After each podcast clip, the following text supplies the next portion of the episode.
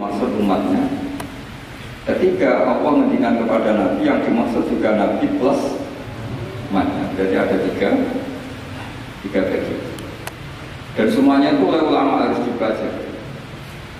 Karena kalau nggak dipelajari, nanti itu ada beberapa hal yang yang paradok. Paradok itu tazudi. Misalnya begini, saya beri contoh. Nabi itu berkali-kali ngendikan abghadul halal ila wa tolak. Sesuatu halal yang paling dibenci Allah itu. Tolak ya. oke. Tapi ada masalah pada umatnya. Yaitu umatnya itu neka itu bisa iya bisa tidak. Karena yang perilakunya umat itu kan gak jelas. Kalau dalam guyonan dia ya kadang umat Islam kadang Islam yang umat.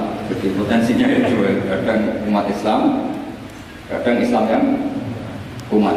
Jadi ya potensinya sehingga dalam tradisi ulama kalau akan nikah itu fair secara ilmu. Ya saya ulang lagi, nikah dalam tradisi ulama itu unik. Sebetulnya itu nggak simpatik, tapi harus kita dengar. Sangat-sangat nggak simpatik.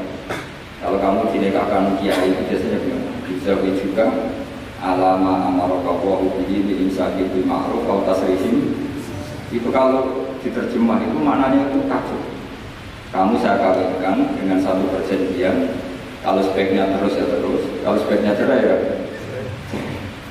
Barokahnya orang tidak tahu bahasa Arab itu ya amin amin.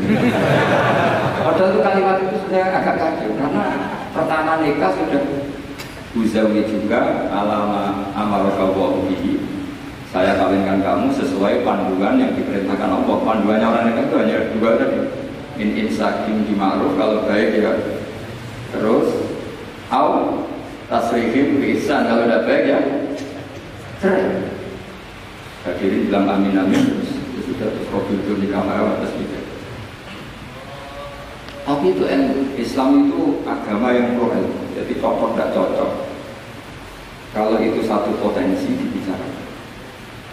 Sehingga setiap kitab kepada Nabi itu terusannya ada kata fa'in tawallah Muhammad kamu harus menerangkan Islam itu begini-begini. Tapi kalau mereka menolak ajaran kamu jadi potensi nerima yang dibicarakan potensi menolak dibicarakan.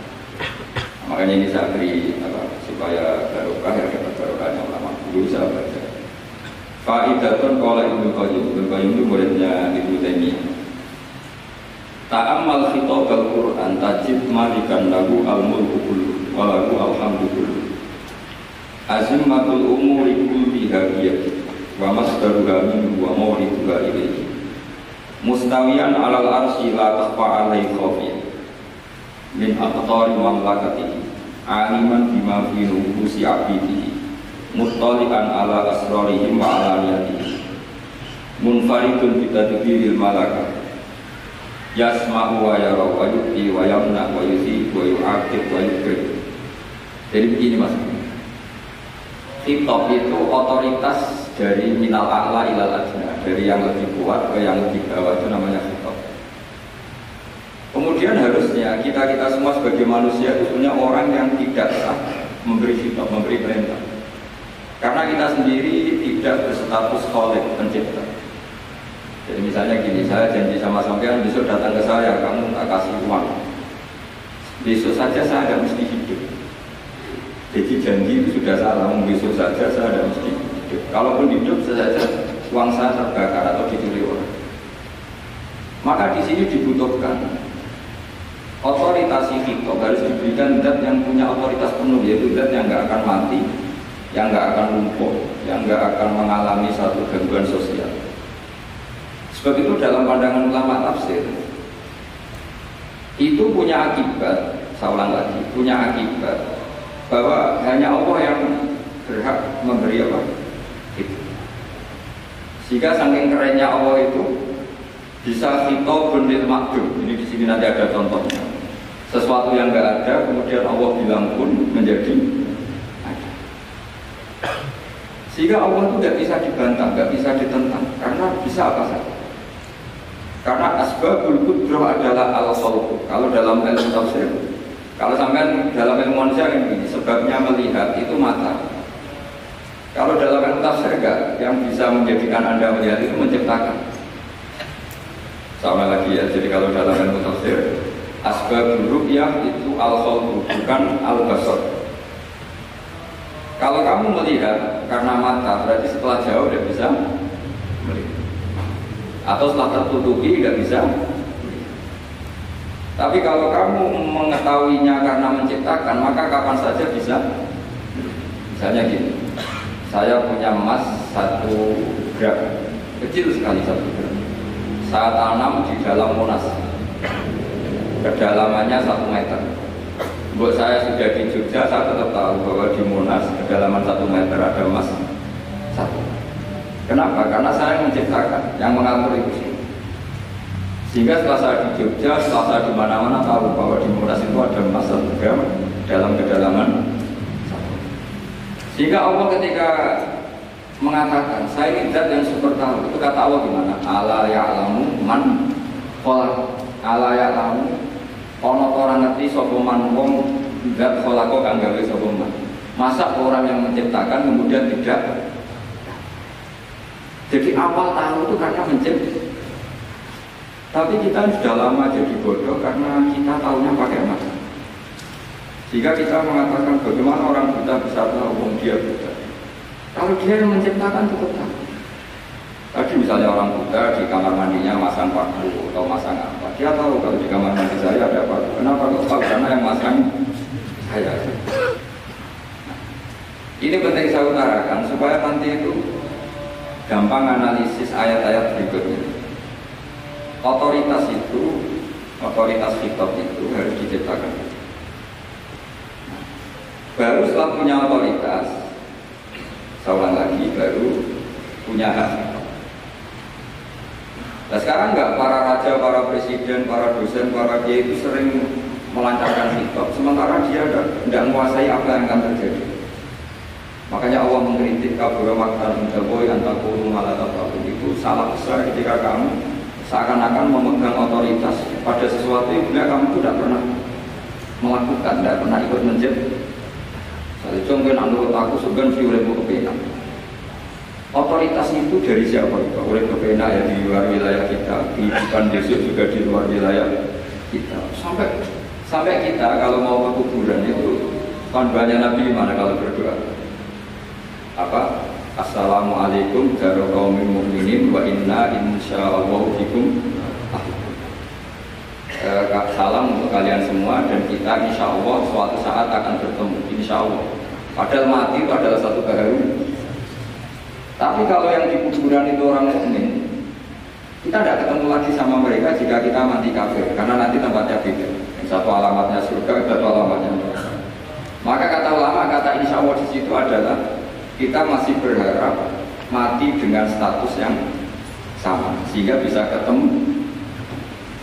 Jadi itu artinya gini, di selain Allah itu bilang janji, bilang kitab itu gak sah. Dulu kan Nabi Muhammad SAW itu saking yakinnya setiap problem itu ada malaikat Jibril datang, saking yakinnya. Suatu saat ada orang yang ditanya, Muhammad kalau kamu Nabi betul, beritahu kami tentang Dzulkarnain, beritahu kami tentang Ruh, beritahu kami tentang Luqman, Luqman Al-Hakim. Nabi karena reputasi hariannya dibantu Jibril bilang, ya udah besok datang lagi ke sini tak jawab. Ternyata Jibril nggak datang. Semua ditunggu lama nggak datang sampai keputusan. Padahal yang tanya orang Yahudi yang yang sukanya membina.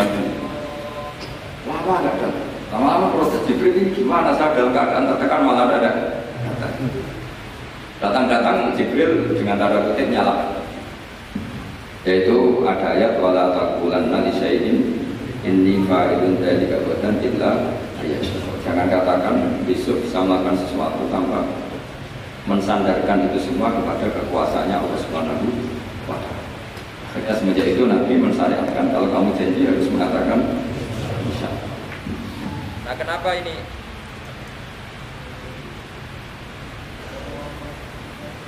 Ya kenapa ini saya katakan penting karena nanti kitab di Quran itu supaya proporsional sekarang banyak orang memahami Quran tapi nggak mau mempelajari ilmunya apa? Ilmunya apa? Quran. Maka ilmunya Quran tadi ada tiga ingat ya. Khitabun din nabi itu bisa saja khitabun di umat. Yaitu dalam kasus-kasus yang Nabi tidak mengalami kasus itu, tapi yang mengalami umat. Nah kenapa kitabnya tetap kepada Nabi? Karena bisa komunikasi dengan Allah itu hanya Nah, makanya bisa dilihat di ya Yuhan Nabiyu itu mufrad mudakar. Nabi Muhammad itu satu orang yang berstatus lelaki. Kemudian ida tolaktum itu kalian semua. Harusnya kan kamu, karena dari satu orang ke satu orang. Tapi ini kan, wahai Nabi, jika kalian umatmu gitu. Jadi karena yang alami tolak itu umat. Terus kedua, kita bonin Nabi dan yang dimaksud itu memang Nabi, kayak sholat tahajud. Sholat tahajud itu sholat yang memang untuk Nabi. Karena tahajud yang menjadikan punya hak syafaat itu hanya Nabi. Sehingga ngendikan ulama, Nabi itu wajib tahajud, tapi kalau umatnya hanya sunat. Jadi Nabi itu termasuk ya kelebihannya sekaligus bebannya wajib apa? Tapi bagi umatnya sunnah. Kenapa? Karena Nabi ingin sekali punya hak syafaat. Kemudian sama Allah diberi instruksi, diberi syarat wa minal laili fatahajjat bihi nafilatan lak asa ayyab'ataka rabbuka maqama Muhammad kalau malam kamu harus tahajud supaya kamu nanti diberi hak syafaat. Itu kalau umatnya tahajud nggak boleh sampai diteruskan ayat-ayat ayat surga karena kamu punya tidak punya hak syafaat. Di syafaat saja tidak mesti. tapi tapi Nabi harus tahajud supaya punya hak apa? Dan perlu dicatat syafaat itu hadisnya sahih semua di Bukhari ada di Muslim. Cuma orang berlebihan cara menolak syafaat atau mengimani syafaat. Ada yang berlebihan imani sampai tidak pernah ngamal baik, mentang-mentang nanti dapat syafaatnya kan Ada yang nggak percaya syafaat. Itu ya kebablasan juga. Padahal itu ada di hadis sohek semua cerita sama itu khitab Nabi dan yang dimaksud memang Nabi.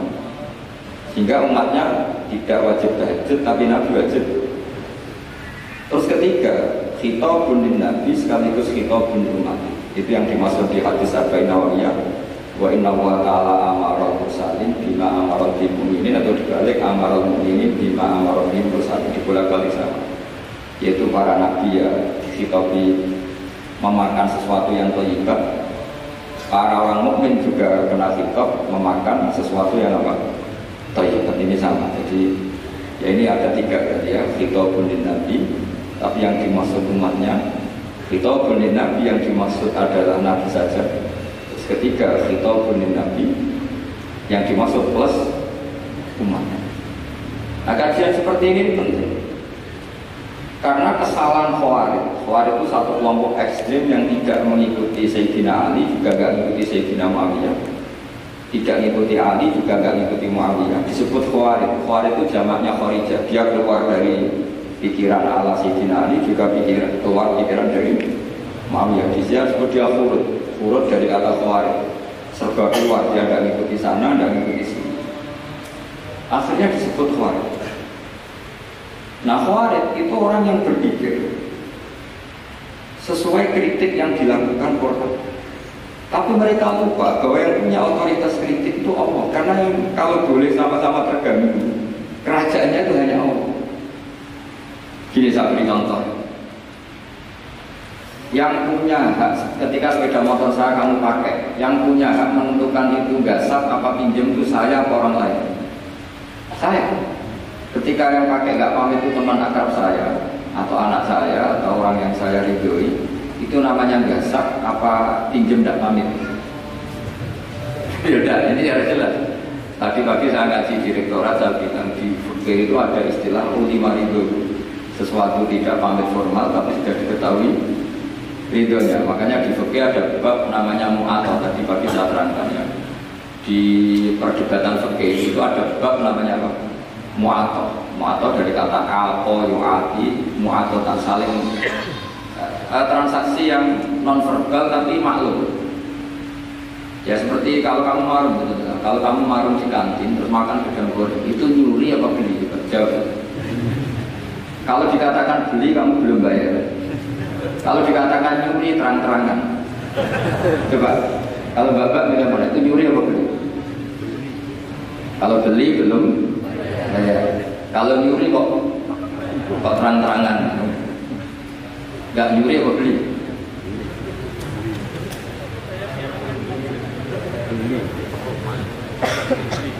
Jadi ada gedang goreng di warung, kamu datang langsung makan, ada kerupuk itu makan, ada telur asin dimakan, itu nyuri apa beli? Nah itu itu kalau orang fikih dibabkan. Dibabkan kita bayi ilmu atau akad beli lewat jalur mu'atok menurut Imam Abu Hanifah seperti itu dikatakan beliau pakai dalil al adat muhakamah bahwa adat itu berposisi seperti hukum karena posisi di warung maka ngambil di situ dianggap memulai akad jual tapi karena ini sesuatu yang yang potensi masalah, Imam Syafi'i mengatakan itu enggak baik, enggak sah. Karena nanti kalau asumsi kamu gedang goreng itu seribu, ternyata diregani lima ribu kan mana? Resikonya di situ, ya kan? Tapi kalau misalnya itu dikatakan, makanya Imam Syafi'i mengatakan itu profesional. Itu namanya hormon. Ketika Anda bayar 5000 itu namanya tebusan kesalahan. Jadi Imam Syafi'i melihat itu tidak jual beli, tapi tebusan kesalahan. Sehingga kalau saya jadi hakim, misalnya pembeli bilang asumsi saya 1000 terus kata baik, kata penjual, enggak, terus itu tak jual 5000 Saya harus memenangkan baik, memenangkan siapa? Penjual, karena penjual adalah pemilik gedang goreng itu. Dan posisi yang makan adalah perusak barang orang lain. Sehingga dimenangkan penjual. Ya dimenangkan. Kenapa dimenangkan? Karena cara berpikir berpikir karena dia yang punya otoritas punya otoritas kepemilikan. Itu dalam fikih mata bapak itu penting dalam analogi surga dan neraka Orang khawarij itu kalau ada orang dosa itu dikatakan sudah tidak Islam lagi, dia sudah keluar dari Islam. Orang dosa itu wajib disiksa oleh Allah. Mereka bilangnya ya wajib. Dalam kelompok Islam itu ada kelompok namanya khawarij, orang yang sangat ekstrim dalam berpikir. Dia mengkafirkan orang yang melakukan dosa Allah. Dihukumi kafir. Tapi pendapat ahli sunnah tidak orang dosa besar ya dosa saja, tapi tidak usah dihukumi. Kenapa? Cara berpikir ahli sunnah surga neraka itu milik Allah. Kalau yang punya saja tidak apa-apa, ngapain ada yang ribet? Yang punya surga neraka itu Tuhan dan memanggil-manggil orang yang salah itu disuruh tobat anil itu itu. Wahai hambaku yang berlebihan, yang masih dosa, ayo kembali ke saya. Kapan saja kembali ke saya saat ini. Jika dalam kata sunnah, otoritas kitab, otoritas kepemilikan yang berhak ya yang punya, orang lain itu nomor dua. Jika tadi kalau Anda bawa kayak motor saya dan Anda teman akrab saya, tidak pamit saya, kalau saya bilang itu nggak apa-apa ya nggak apa-apa. Kalau saya bilang apa-apa ya apa nggak penting orang lain. Sehingga ini wilayah yang agak sensitif, tapi ini ilmu, mau tidak mau kita harus dengar. Jika di ada bab lima itu, misalnya ada orang makan gedang goreng di warung terus ditangkap pak polisi, wah ini pencurian, mesti bakunya nggak terima, enggak ada ini pencurian, memang tak jual. yang kasus begini, yang kasus. Ini mungkin kasusnya anak-anak yang masih kos atau masih mahasiswa. Warung kantin dijaga ibu-ibu. Ada anak makan lahap, dikira belinya cash. Setelah dimakan ternyata akadnya utang. Halal apa enggak? Karena asumsi baiknya monggo-monggo. Karena apa sudah mengkhayal nanti ada sekian uang cash didapatkan. Ternyata nyatet atau bukan. Nah kalau ngomong di depan, bu sama makan di sini utang, kira-kira enggak? Oh itu ada sekian PR, makanya makanya saya sering uji orang-orang yang enggak alim. Enak-enak orang orang enggak alim, karena ada kesulitan seperti ini. Kita sebagai peneliti fakir itu sering kesulitan. Nah sama Anda misalnya naik Grab atau naik taksi atau apa. Ketika Anda naik itu posisinya nggak sah apa pinjam. Dikatakan akad sewa belum bayar. Dikatakan pinjam nanti harus bayar. Jadi ada sekian masa fikih yang jadi perdebatan apa pun itu nanti kata finalnya itu dia punya yaitu supir taksinya atau baeknya penjaga warung sehingga hukum itu bagi orang lain sudah tidak sah kecuali bagi yang punya. Dan di sini ini kelihatan benarnya mata ahli sunnah Ahli sunnah mengatakan apa pun salahnya seseorang setelah dia beragama Islam itu wilayahnya wilayahnya Allah. Kita tidak bisa buat apa. Makanya ada ayat salah minal amri syai'un aw yatuba alaihim aw yu'atiba. Muhammad meskipun kamu kasih saya, kamu tidak punya otoritas menentukan si A dimaafkan, si A disiksa. Otoritas itu hanya bagi saya. Sehingga banyak orang yang Nabi kurang seret karena membunuh pamannya Hamzah malah dikasih tobat sama Allah namanya Wahsi. Wahsi itu orang yang Nabi gak suka karena pernah membunuh Sayyid Hamzah di perang Tapi sama Allah malah dikasih tobat. Salah yang sering ibadah di masjid, sering itikaf, saking seringnya ibadah sampai digelari hamamatul masjid, merpatinya masjid. Tapi naudzubillah beliau malah berakhir dengan suhul. Kita tidak pernah. Kenapa begitu? Karena begitu.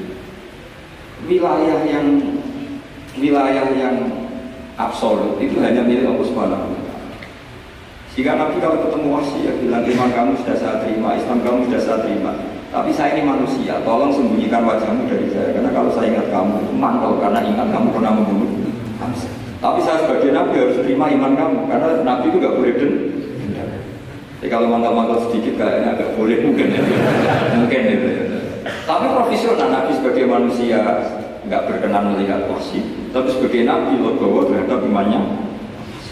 Tapi Allah sendiri yang mendikan lain salah kamnal amri syekun awayatuban. Coba orang munafik kayak apa salahnya orang munafik? Tapi ketika Allah menghentikan tentang orang munafik gimana? Wa yu'adzibal munafiqina in sa'a au yatuba. Allah bisa saja menyiksa orang munafik insya kalau berkehendak au yatuba. Allah mengasih Nah karena pendapat anti sunnah itu lebih lebih valid sesuai ayat-ayat Quran maka yang diikuti mayoritas di dunia adalah pendapat anti sunnah. Dan itu dimulai cara berpikir yang sederhana yang berhak menentukan kitab ya yang punya. Tidak yang berhak menentukan kitab ya yang nah tentu yang punya alam raya ini nah, hanya Allah Subhanahu makanya Allah mensifati dirinya malik ya kita tidak bisa Makanya bahaya ya, pikiran-pikiran kayak khawarij itu bahaya. Sama enggak usah enggak usah tanya saya. Kalau khawarij kalau di era modern siapa? Anda provokator kalau Ya itu enggak boleh provokator. Pokoknya pikiran itu salah karena membatasi otoritas Allah Subhanahu Allah itu paling tersinggung kalau sifatnya dipakai dicatat di Sahih Muslim itu ada riwayat di hadis Muslim termasuk hadis Sahih itu Bukhari dan pada seorang soleh sujud. Pas sujud dia diinjak orang preman kira-kira seperti itu kalau diinjak terus siang sujud tadi bilang gini Wawahi, ada kata wawahi Wawahi layak firwahu Demi Allah, Allah tidak akan maafkan kamu. Saat itu juga Allah ngasih wahyu kepada Nabi di, di zaman itu. Bilang ke yang sujud, pahala sujud tak cabut Dia ada punya pahala. Dan yang menginjak, dosanya tak ampun. Terus Nabi-nya tanya, kenapa ya Allah? Saya tersinggung kata Allah, hanya distatuskan dan bisa memaafkan. Padahal wa anal ghafir wa anal akhir itu Saya adalah zat yang bisa maafkan, bisa nyiksa. Kenapa status saya tinggal satu? Allah kan bisa kan walillahi mulku samawati wal ardi yaghfiru liman yasha wa yu'adzibu man yasha. Tapi siang sujud tadi menstatuskan Allah hanya satu yaitu yu'adzib menyik kata kok enak saya ini Tuhan bisa menyiksa bisa mengampuni? Kenapa status saya jadi satu? Kamu kan mesti gak terima. Status kamu dihilangkan satu terima nggak? Nggak terima. Sebagai suami kamu tetap punya dua status bisa meneruskan nikah bisa menceraikan. Coba status kamu ambil satu nggak boleh menceraikan. Istri kamu gendut wala cerewet. Polseknya bukan main sama mbak-mbak juga sama. Sebagai istri harus nurut sama suami gini, tapi juga punya hak rafa. Hak mengajukan gugatan cerai jika suaminya tidak jelas. Mau nggak dicabut status hak rafa? Nggak mau kalau punya suami suara jelek, soalnya udah perempuan lagi, itu kan. Nah, Allah itu punya status bisa memaafkan, juga punya status bisa menyiksa. Terus orang-orang yang sok soleh dengan tanda kutip itu kadang-kadang inginnya Allah tuh nyiksa terus sama musuhnya. Kalau sama dia memaafkan. Terus orang Jawa kan maklum banget tapi kan oh enak. Jadi ya sudah seperti itu. Lagi-lagi kata kuncinya beri otoritas itu hanya kepada Allah Subhanahu wa karena dia adalah pemilik otoritas sejati.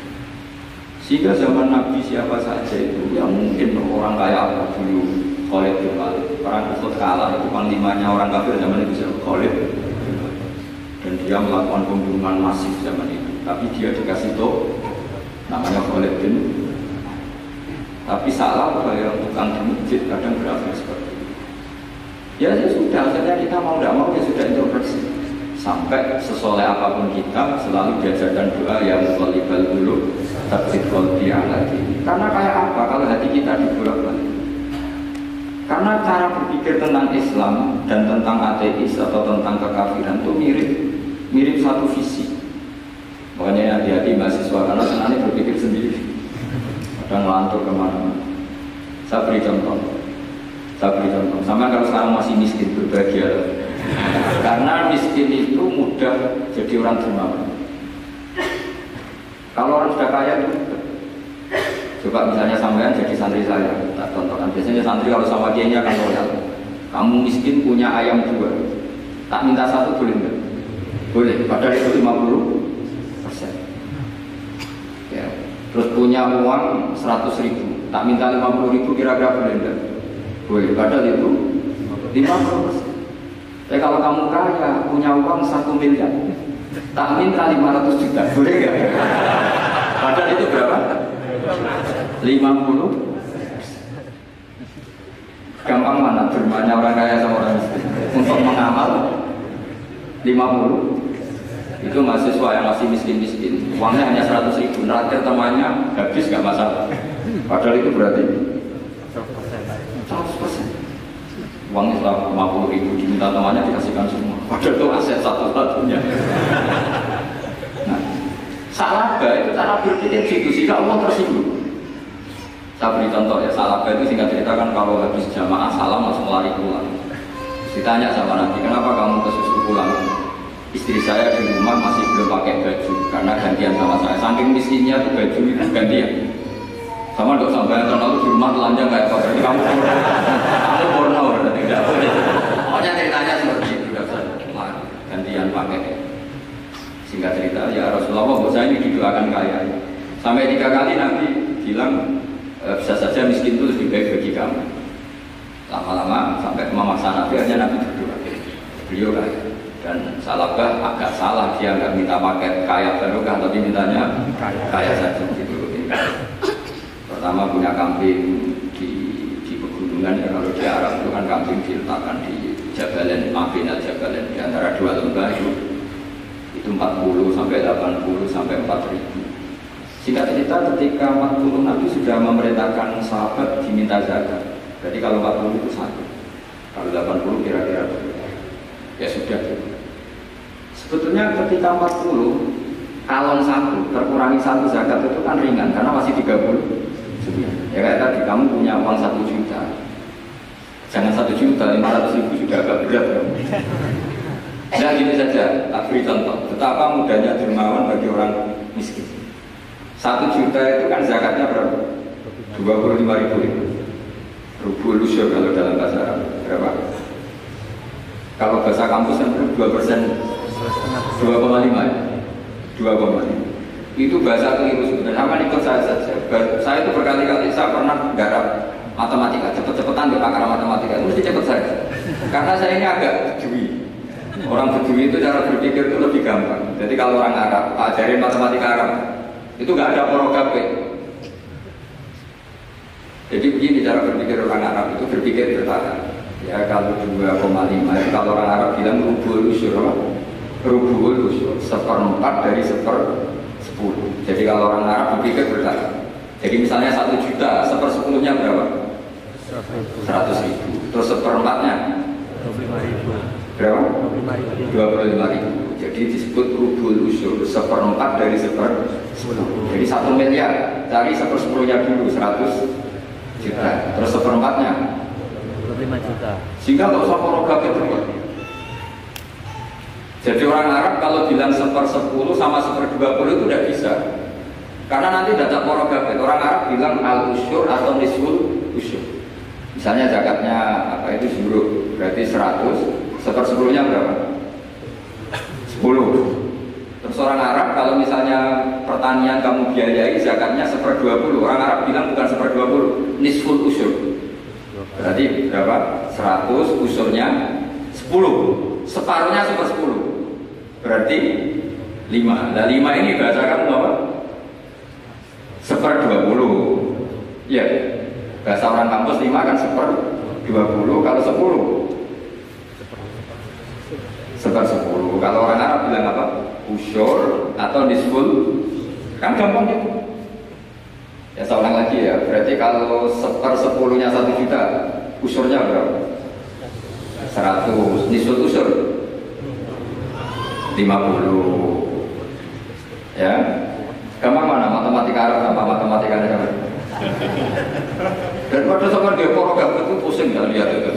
Ya sudah kita aja, pokoknya di diusulkan semua. Orang Arab kalau bilang itu diusulkan semua, berarti satu juta, Misalnya zakat zakat mal kan 2,5 berarti 1 juta usur dulu berarti 100 ribu. Dan zakatnya itu rubul usur seperempat dari seper sepuluh. Ya di seper sepuluh dulu berarti 100 habis itu rubul usur seperempat dari seper sepuluh berarti. Nah, jadi kamu aja satu juta tulis saja langsung 100 ribu usur terus seper empatnya jual gampang mana? Gampang pakai. gampang lagi pakai kalkulator nah sekarang begini kira-kira kalau kamu punya uang satu juta diminta zakat 25 ribu enteng nggak? enteng biasa kan kita punya uang satu juta nakir teman sampai habis 100 ribu 200 enteng tapi kalau sudah 10 juta 10 juta berarti? Rubuh usurnya berapa? 250 kalau satu miliar? 25 juta. Wah itu sudah. Pikiran kamu kan bikin toko baru bikin bangunan nah kalau 100 miliar? Satu berapa? 50 juta. 200 50 juta. Nah, saat laba ini ketika dimintai zakat ketika 40 dan masih kambing 40 nggak mau, 80 nggak mau, sampai hampir 4 ribu. Kalau 4 ribu misalnya digawe rata-rata 51 aja 3 bulan ya. Berapa? Per, serat, per, per seribu kan 20 Ya kan? Per seribu kambing kalau dipakai 50 saja per seribu kambing berapa? 20 kan? 20 Kalau 4 ribu 80. 80 Kira-kira itu misalnya dipakai 50 Apalagi itu 40 lebih banyak lagi. Akhirnya momentari sahabat yang disuruh Nabi ngambil zakat Wah ini tidak zakat, pemerasan Karena jumlahnya sudah signifikan. Maka kalau kamu ingin dermawan sekarang Itu bisa dermawan 50 persen. Itu punya dua ayam kurus lagi Diminta masjid untuk syukuran. Bawa aja punya kambing urus dua. Nah, kata kamu hanya itu. Ada panitia masjid minta sumbangan, kasih aja satu. Sudah ngamal 50. Tapi kalau punya sapi limusin dua, yang per satu harganya 70 juta. Kalau diminta satu kan nilainya tetap 50 persen. Gampang mana orang miskin sama orang kaya gampang? Harus Terus kedua ibadah orang miskin itu, kamu ngamal itu dramatis. Jadi makanya kenapa Nabi suka orang miskin. Saya pernah ditanya, saya ini punya teman, kamu kaya ya. Dia biasa ngamal satu miliar, dua miliar. Dia nggak terima sama fatwa saya. Terus kenapa anda masih muji orang miskin? Ngamalnya itu banyak saya. Saya sekali ngamal bisa satu miliar, dua miliar. Tapi kata saya, ngamal kamu itu udah dramatis, nggak seru. Dia tanya, kok bisa? Bro? Dia orang kaya, paling ngamal satu miliar untuk bangun masjid, satu miliar, setengah miliar bangun pondok, setengah miliar. Tapi kalau orang miskin, misalnya tukang beca, orang miskin kan pasti kawannya orang miskin.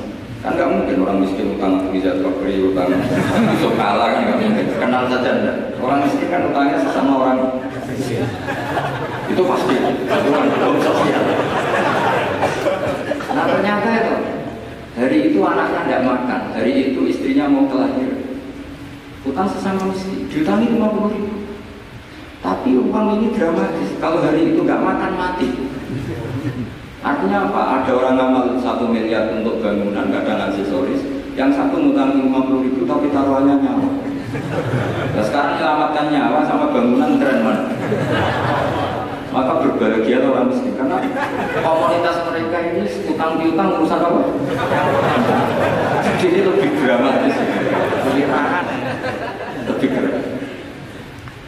Makanya utang piutang orang miskin itu paling diabadikan Quran karena lebih keren lebih keren karena nyawa apa Biasa ini kan termasuk ketua sudah kiai agak keren, sudah kiai agak agak mapan. Itu kalau orang-orang kaya nawarin saya paling terus nggak ganti mobil, nggak ganti aksesoris mobil. Itu nggak keren.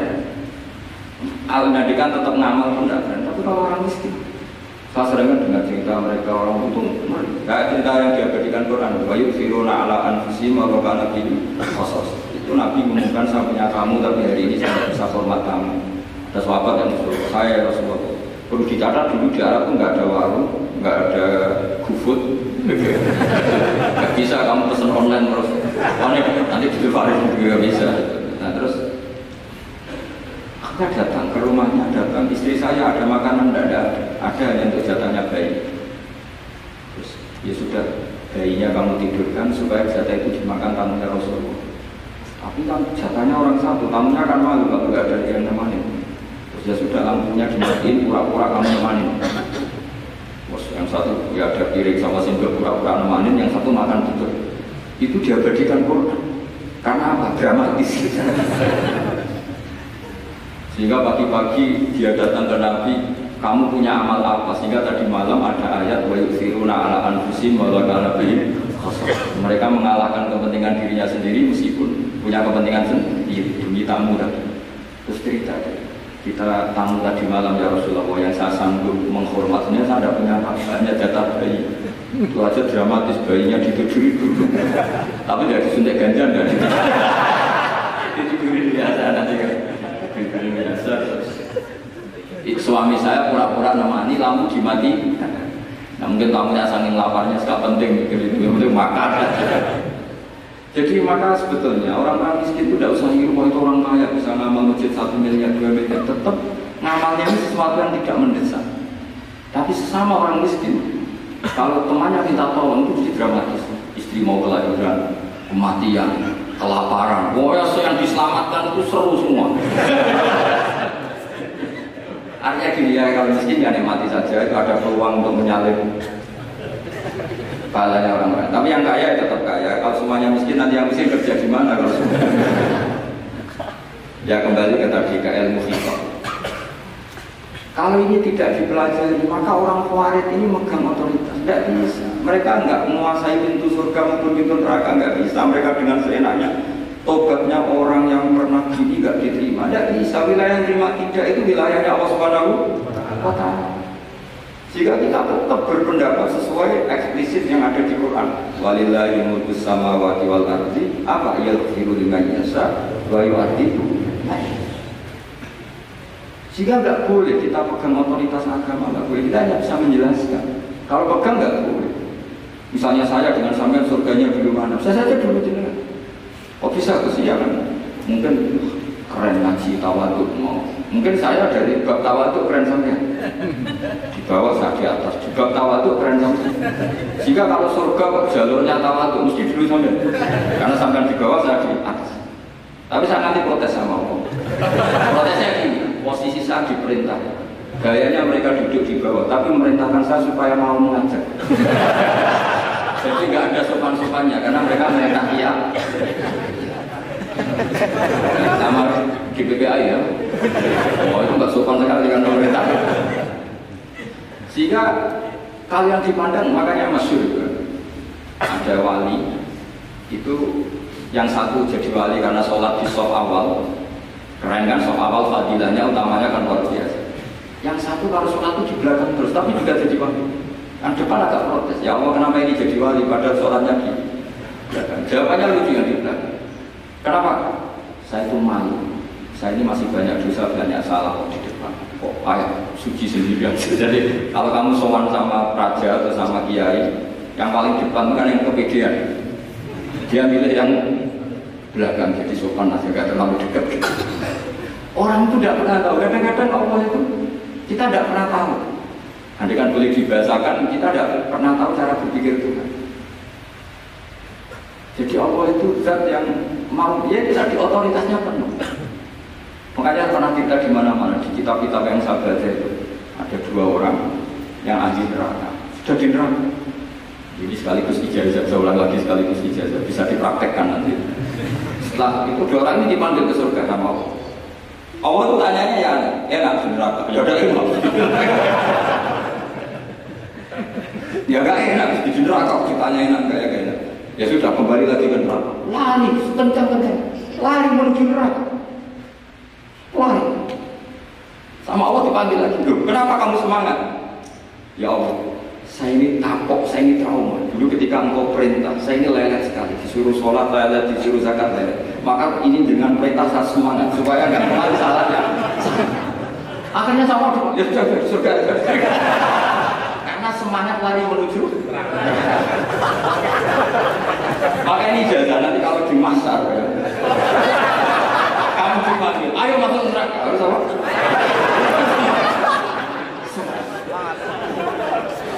harus semangat. Oke, semangat. Lah repotnya kalau nggak dipanggil lagi.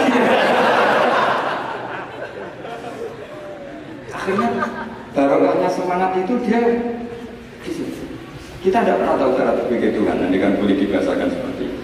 Yang satu, kembali lagi ke neraka. Tolak, tolak. Jalan, jalan. Tambah itu nggak semangat. Terus ditanya, kenapa kamu tolak, tolak? Saya tidak pernah ngira ya Allah ketika engkau panggil di surga, kemudian engkau kembalikan lagi ke ya sudah kamu di surga saja. Barokahnya husnudon.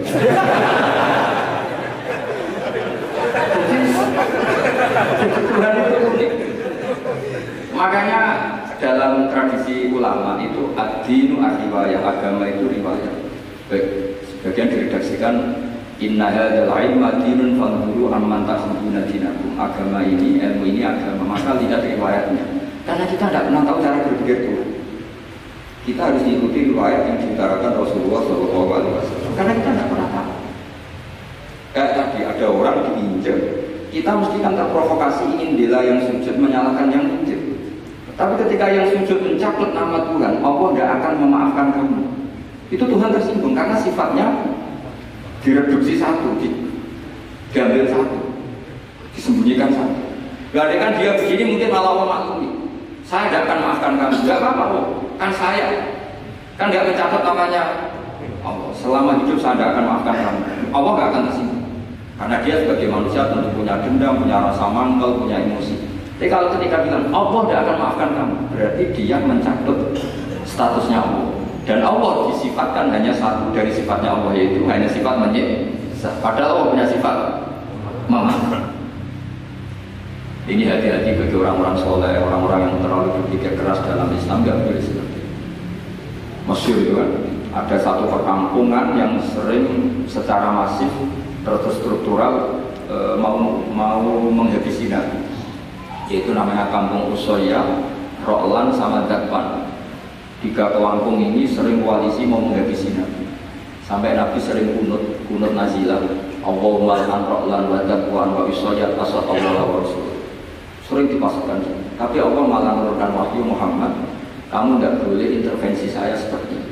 Bisa saja mereka dapat hidayah Semenjak itu Nabi meninggalkan konotasi Terus dan sebagian ulama mengatakan itu awal diturunkannya ayat laisala kaminal amri syai'un au yatuka alaihim au yu'adzibah. Jadi sekali lagi-lagi bab khitab. Jadi ya seperti kita punya makanya orang itu tetap cuma yang muqallibal qulub sabit qalbi ala dini karena otoritas itu bagi yang punya. Maka kata malik, kata pemilik itu kunci. dalam ilmu tauhid atau ilmu tafsir atau ilmu apa. Misalnya gini, sampai saya punya rumah, saya punya rumah yang ruangan depan itu ruang tamu, tentu dapat perlakuan khusus, sering steril, sering bersih, bahkan dihias pakai bunga, pakai macam-macam. Ruangan tengah biasa, ruangan belakang buat ruangan sampah, buat WC, buat macam-macam. Sah apa enggak? Sah. Kenapa? Karena saya pemiliknya. Apa? Karena saya.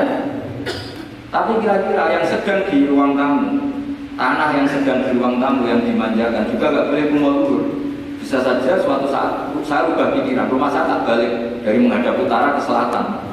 Yang dulu WC jadi ruang tamu, yang ruang tamu jadi WC. Langsung perlakuannya rubah 180 derajat, tidak 380 derajat. Nah itu yang di sini nih, kenapa orang soleh pun tetap takut sama Allah, karena Allah itu ya ma ya bisa melakukan apa. Sehingga tradisinya ulama ketika zaman ini sudah rusak seperti ini, lama-lama ada yang khawatir. Karena Allah mensifati dirinya al-hadi sebagai zat penuh Coba kita sudah tidak ditungguin nabi, tidak ditungguin wali, tidak ditungguin orang-orang soleh dulu. Tapi agama itu ya jalan sampai sekarang. Ada orang ngaji, ada orang sholat, ada orang zakat. Andikan agama itu diserahkan manusia, sudah kita tidak bisa bertahan agama ini di zaman seperti ini. Tapi karena Allah itu al-hadi, zat yang memberi petunjuk. Dan sifat Allah Ta'ala pasti taat lalu kholki, pasti ada akibatnya di makhluk. Seperti Allah mensifati dirinya ar yang memberi rezeki. Buat zaman duit-duit perang dijajah Belanda ya tetap makan dia tetap kawin kadang istrinya banyak padahal zaman jajan Belanda kita nggak dijajah aja susah dulu itu bapak kamu istrinya satu betul duit-duit kamu banyak semua padahal mis miskin karena Allah mensifati dirinya atas mau keadaan kayak apa orang tetap dapat rezeki begitu juga Allah mensifati dirinya al-hadi mau keadaan dunia rusak kayak apa tetap ada yang dapat hidayah jadi kamu tidak usah khawatir terhadap agama ini karena Allah mensifati dirinya apa? Al-Hadidat yang memberi betul kayak apa Amerika, kayak apa Korea. Saya itu pernah di Korea, katanya negara ateis. Di sana TKI TKI yang nyari uang, ternyata di sana itu bikin. Coba kalau mau menghadapi di Korea ada masjid. Karena bikin masjid nggak boleh kamu nyewa boleh. Jadi Korea itu ada satu aturan nggak di Jepang, nggak di umumnya negara maju yang sudah fungsi sosial itu tetap sosial, nggak boleh menambah yang baru. Jadi kalau dari gereja diberi masjid boleh, tapi kalau tanah lapang dipakai masjid nggak boleh karena mengurangi tanah. Tapi kalau dari gereja jadi masjid boleh, dari bar untuk masjid boleh, dari pantai asuhan jadi masjid boleh. Pokoknya fungsi sosial. Saya pernah ngaji di masjid itu bawahnya bar, atasnya gereja, atasnya lagi masjid. Kadang yang balik masjid dulu bar, baru gereja. Karena memang yang sudah kawasan sosial ya, kawasan publik ya untuk kita tidak pernah mengira kalau di sana ada tauhid. Tapi Allah itu al-hadi, apa? Allah itu al-hadi. Sehingga ya, ada orang Indonesia kerja di sana, terus nuraninya tersiksa kalau tidak ada tempat sujud. Akhirnya mereka urunan bikin mas. Banyak yang santri saya bersering ngaji saya. Ya saya ulang lagi ya. Jadi cara mikir Victor sama Allah itu nggak boleh kamu berpikir bahwa yang membatasi kekuasaan atau hidayatnya Allah Subhanahu karena kita tidak pernah salah ngomong gitu itu masalah besar. Karena mengatakan kekasihnya Allah itu pemungli karena tadi wah ini tidak zakat lagi tapi apa? Pungli ini apa? Pemerasan. Karena tadi jumlahnya sudah sekitar 4 ribu zakatnya kan banyak. Makanya saya mohon saya model dulu itu setuju. Kalau zakatnya dimulai dari kecil lebih ringan. Misalnya kita gaji satu juta dipotong dua puluh lima ribu kan ringan. Tapi kalau gaji kamu satu miliar kamu dengan untuk bayar supir buat menjaga budak kan pikirannya sudah macam-macam daripada dipakai. Ya jadi di antara menganalisis Quran adalah Allah dudukkan Allah sebagai malikul umur kuliah yang menguasai semua urusan. Tapi kalau kita apa pun hebatnya hanya sebagai ulama, hanya sebagai mufti, hanya sebagai kiai itu tidak punya otot otot. Sehingga misalnya banyak kan misalnya anak yang kita cintai, kita di malah bangkrut, yang tidak kita di malah kaya karena urusan tidak di tangan kita, tapi di tangan Allah Subhanahu. Masjid juga gitu. Masjid yang dikelola secara sehat, ramai jamaahnya gini-gini, itu dikelola oleh manajemen Ada masjid yang kelihatannya sepi, jamaahnya ya sedikit apa, tapi kadang-kadang diri Allah. Kenapa? Karena masjid itu nggak menjadi problem sosial bagi komunitas. Saya beri contoh, masjid ramai itu baik, nggak perlu saya ceritakan masjid ramai itu ya mesti baik. Masjid yang banyak jamaahnya tentu baik, itu nggak usah dibicarakan. Tapi ada beberapa masjid yang sepi, tapi Allah itu suka. Kenapa? Karena lembaga agama itu nggak boleh mengganggu sistem sosial. Jadi kita tidak pernah tahu cara berpikir yaitu banyak sahabat tadi sholat duhur dia di masjid, dia di masjid. Apa kata Nabi? La taj'alu buyutakum kuburan cung nak apik aja entek-entek nang masjid. Omam yo bagi keapian. Rumah kamu jangan jadikan kuburan. Jadi sholat sholatnya di masjid, bagiannya di masjid. Uang-uang tanya, mah makannya di mana? Marah-marah karena kurang disediakan makanan. Kan lucu kan? Di masjid Qobliyah, bagian uang-uang tanya apa? Maka tersinggung lagi kalau belum disediakan. Akhirnya apa? Anak-anak kita yang kecil kan akan melihat bapaknya apa? Bapak itu orang yang kalau dari masjid tanya makanan dan marah kalau tidak kesampaian. Coba kalau kamu datang dari masjid sholat, kenangan anak kamu, bapak itu orang yang kalau datang dari pergi sholat. Sehingga kenangan anak-anak kita yang melihat kita sholat sujud di rumah. Jika Nabi membahasakan apa? Jangan jadikan rumah kamu sebagai kuburan. Kasih datang sholat. Jika ulama mengatakan jamaah itu paling baik itu di masjid untuk jamaah fardu. Untuk sholat sunat beberapa malah sebaiknya di sehingga saya sebagai kiai ya sering bingung. Bingungnya kadang ada orang terlalu overacting ingin masjidnya ruangnya sehingga yang satu enggak. Saya ini sering dipamiti Ya akhirnya bingung. Bingungnya ya barokahnya ngalim itu bingung kalau nggak ngalim malah bingung. Karena ya sudah sama tak beritahu. Nabi awal ngendikan itu ju'ilat lanal ardu kulluha masjid dan semua tanah Allah itu hakikatnya apalagi ini rumah kita anak kita biar menyaksikan saat kita sujud, saat kita baca Quran, saat kita ngaji kalau semua ini di Kemudian Anda di rumah, tahunya makanan, menuntut ngopi, menuntut kenangan di keluarga kita kurang baik. Makanya Nabi bahasakan apa? La taj'alu buyutakum kuburon. Jangan jadikan rumah kamu sebagai kuburan. Apalagi ada pepatah lagi, al umum madrasatul ula itu adalah madrasah per. Coba kalau kita ngajarin Quran di rumah, ya tentu masjid ya tetap ada kegiatan, tapi jangan sampai mematikan jika kita sebagai ulama itu ada masjid rame ya senang, ada masjid setengah rame ya nggak apa-apa. Asal efeknya menyebar ke masa, masa. Jadi ramenya masjid ya baik. Tidak rame kalau yang rame ibadah di rumah-rumah juga. Maka dulu zaman Nabi Musa malah istilahnya waj'alu buyutakum qiblata wa sholat. Jadikan rumah kamu sebagai kiblat, sebagai tempat. Coba kenangannya Nabi kalau sholat malam itu di rumah apa di masjid? Di rumah sehingga Aisyah punya kenangan sampai hatta waromat kodamau sehingga tangan kakinya Nabi. Dan Nabi alami saja. Kamu kira Nabi sholat punya kayak anak-anak sekarang karena ada ruang sholat? Ternyata yang dipasang sajadah sama tasbih nggak pernah dipakai. Kalau Nabi enggak yang dipakai Sayyidah Aisyah itu ya tempat sholat. Sehingga kata Aisyah Nabi itu sholat di tempat tidur saya. Kalau Nabi sedang berdiri kaki itu tak selonjorkan kalau Nabi sujud, kakiku tak ingkarkan. Ya di tempat. Ya di tempat Aisyah tidur. Nabi sholat. Pas berdiri kan berdirinya Nabi lama, Aisyah selonjor. Pas Nabi mau sujud, kakinya diingkarkan. Segampang itu Nabi. Akhirnya apa? Kenangannya Aisyah sebagai istri itu doa-doa tahajud, doa, Coba kalau Nabi tahajudnya di masjid, Sayyidah Aisyah tidak punya kenangan doa-doa apa? Sehingga kita harus mengikuti ngaji. Jadi, kalau menuruti teori, sholat itu ibadah. Sebaiknya kalau ibadah ya di tempat. Tidak seperti itu cara pandang kata Nabi. Semua buminya Allah adalah saksi kita ketika ketemu Allah. Semakin saksi itu baik, banyak maka semakin. Maka kalau sholat sunat, kesunatannya itu pindah-pindah tempat. Tapi ya jangan terlalu di sini tuh pakai mobil ke sana. Ya kalau pas di perempatan ada orang cantik nggak jadi diterusin nanti. Tapi ini kalau saya cerita ya, jadi di antara mengkaji Quran itu mengkaji cara Allah membuat khitab. Dan yang kunci semua adalah Allah adalah zat sing otoritatif malikul umurihul pengendali dari semua. Maka kalau nyifati Allah ya tetap ya lima yasa wa yasha. Jangan pernah mengambil otoritasnya Allah Subhanahu. Sekian assalamualaikum warahmatullahi wabarakatuh. Waalaikumsalam.